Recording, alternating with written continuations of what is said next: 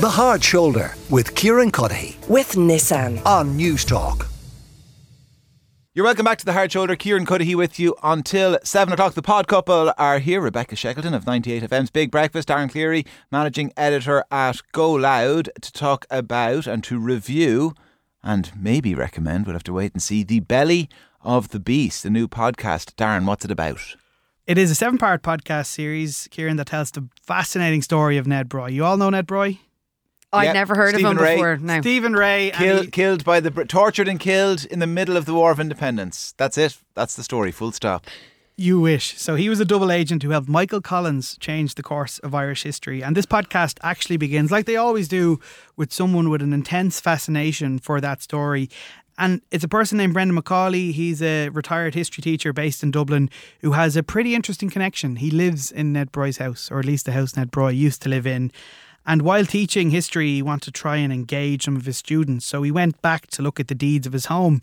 And he was shocked to learn that they were owned by uh, one Edward Broy, who was Ned Broy, who played such a pivotal role in the War of Independence. But he was shocked to learn, even as a history teacher, how overlooked he was in Irish history. And aside from that footnote in the Michael Collins film, which gave him a pretty big role, he was the man that Michael Collins relied on for intelligence it kind of minimised how big a role he played in Irish history. He was probably the most daring spy the country has ever seen. He was a double agent in the most dangerous place in the world, the belly of the British beast, the, the, the head of imperialism in Ireland, and he was leaking information that helped Michael Collins change the course of Irish history. All right, on on that point of the, the, the host, Brendan Macaulay and his connection, take a little listen to this clip. I sleep in the master room of our house, the one in which I'm sure Ned Broy also slept.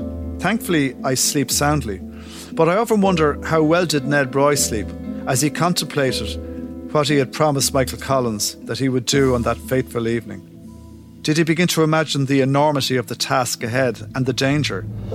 How is he going to smuggle the leader of the Irish volunteers into the file rooms and the archive of the Dublin Metropolitan Police, thus enabling him to trawl through Secret Service files?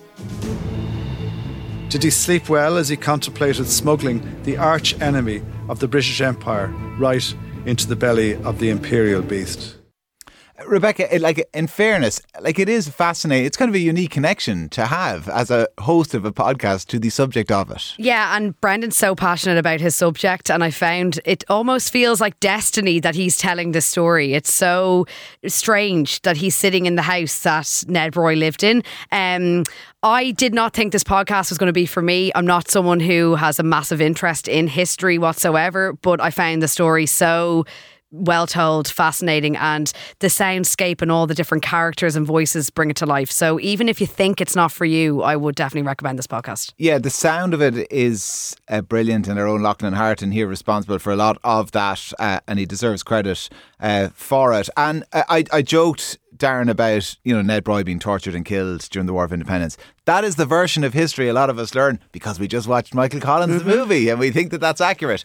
Um, I mean, even for people who do or are interested in history, there's a huge amount in this, isn't there? There's so much depth. Like what people don't realize is how important a figure he was beyond that fateful night. Like there's no there's no denying how important that night was in in shaping the way the war changed. It was probably the the catalyst that it was the match that sparked the flame that led the British to the negotiation table.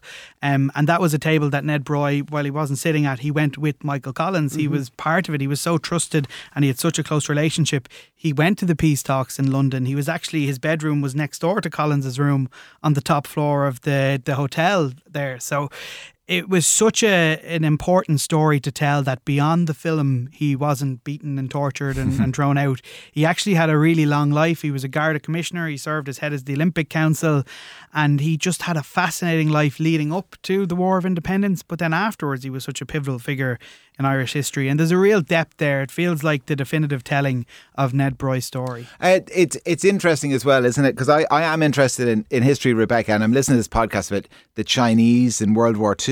And one of the shortcomings of it is that I just don't really have any frame of reference for that part of the world. This is the polar opposite because he's describing uh, uh, the narrator's describing a scene in the first episode where Ned Broy runs from what's now Mountjoy Prison, Mountjoy Garda Station. It was Dublin Metropolitan Police Station up towards the corner of what is now Phibsborough Shopping center Mm-hmm. to so to give someone a heads up to give to Eamon De Valera to, to kind of let slip these uh, would be captors. And you can picture it all. You can and you can imagine. God, how far is that now? Because that's a good gallop up Whitworth Road there. Yeah. now. A bit of a drag up. You know, he's got the wind at his back on the way down. Yeah. Also, there's a there's also a whole um, thing about 21 Dawson Street. I kept thinking of 37 Dawson Street, where you go for a few scoops. 21 Dawson Street. I had to look it up and go, what is that today? And it's a jewelry shop. And I only walked by it the other day, Yeah. so it's that connection as well that we all have to Dublin. I mean, you're not you're going to know everywhere they're talking about in the podcast. So Yeah, it it's very good. It is brilliant. Um, uh, Darren, I mean, th- there is great use of as well Ned Broy's own memoirs. Um, there's great use of experts, Diarmaid Ferriter and others appear in it. What I found really interesting was, um, as well, was I, I never knew about Ned Broy whether he had kind of uh, been one of these people who just you know signed up for the DMP because it was a decent job with a decent wage, and suddenly then his eyes are opened post 1916, something like that. It it actually kind of it, it opens the door a little bit uh, on on this uh, group of people, which probably represents a large majority of the young population at the time, who actually they were not the kind of the fervent Fenians who took over the GPO. Yeah, they didn't But- pick up arms. But they were nationalists and they were happy to take these jobs because they felt, well, Home Rule is coming and there will be a Dublin Parliament and we will be answerable to, answerable to them in the in the long term. they were probably what you describe as the general public. Yeah. Like the the the 1916 story is romanticised somewhat, and, and Brendan does really well, particularly in the second episode where he outlines what real Dublin felt of 1916. It was rabble rousing, it was disruptive. There was very little sympathy for initially around contemporary Dublin for the people who took up arms. It wasn't until the manner, the cruelness of their execution that I suppose the nationalist movement in, in more moderate supporters and the kind of people biding their time for home rule became that little bit more from observer to action. So the the Ned Broy that, that we meet, it's he's not an immediately apparent Republican or nationalist. I think it, it broods in him and he finds a way to contribute, um, which is massively dangerous, but at the same time, it, without picking up a gun or without firing a bullet.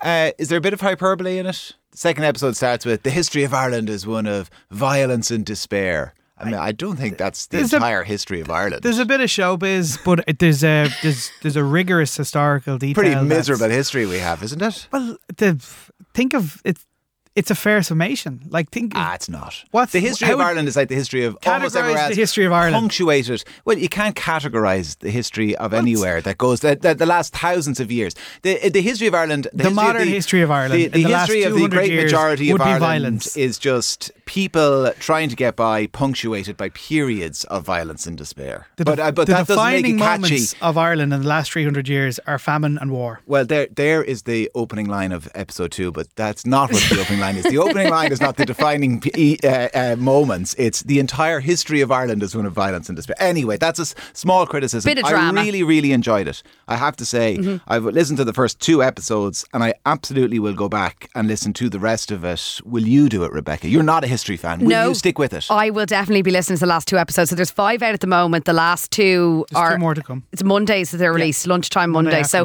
that's what I'll be doing now, eating me lunch on Monday. That's it. You're Yeah. gonna be yeah, listening to Ned Broy. Yeah, Yeah. exactly. Find out what happened of- next. Yeah, what happened next? Yeah. How wrong did Neil Jordan get it? Yes. Very wrong. One of the most enjoyable aspects is tracking down Ned Broy's daughter and and having that contemporary connection and someone who has a deep obviously affection and love for her father.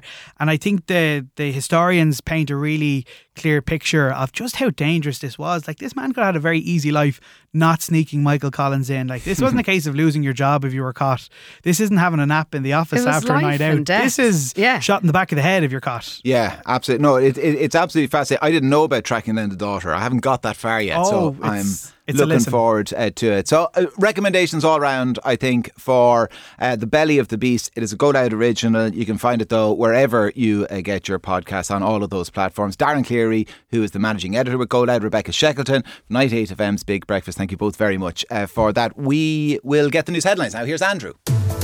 The Hard Shoulder with Kieran Cuddihy. with Nissan. Weekdays from 4 on News Talk.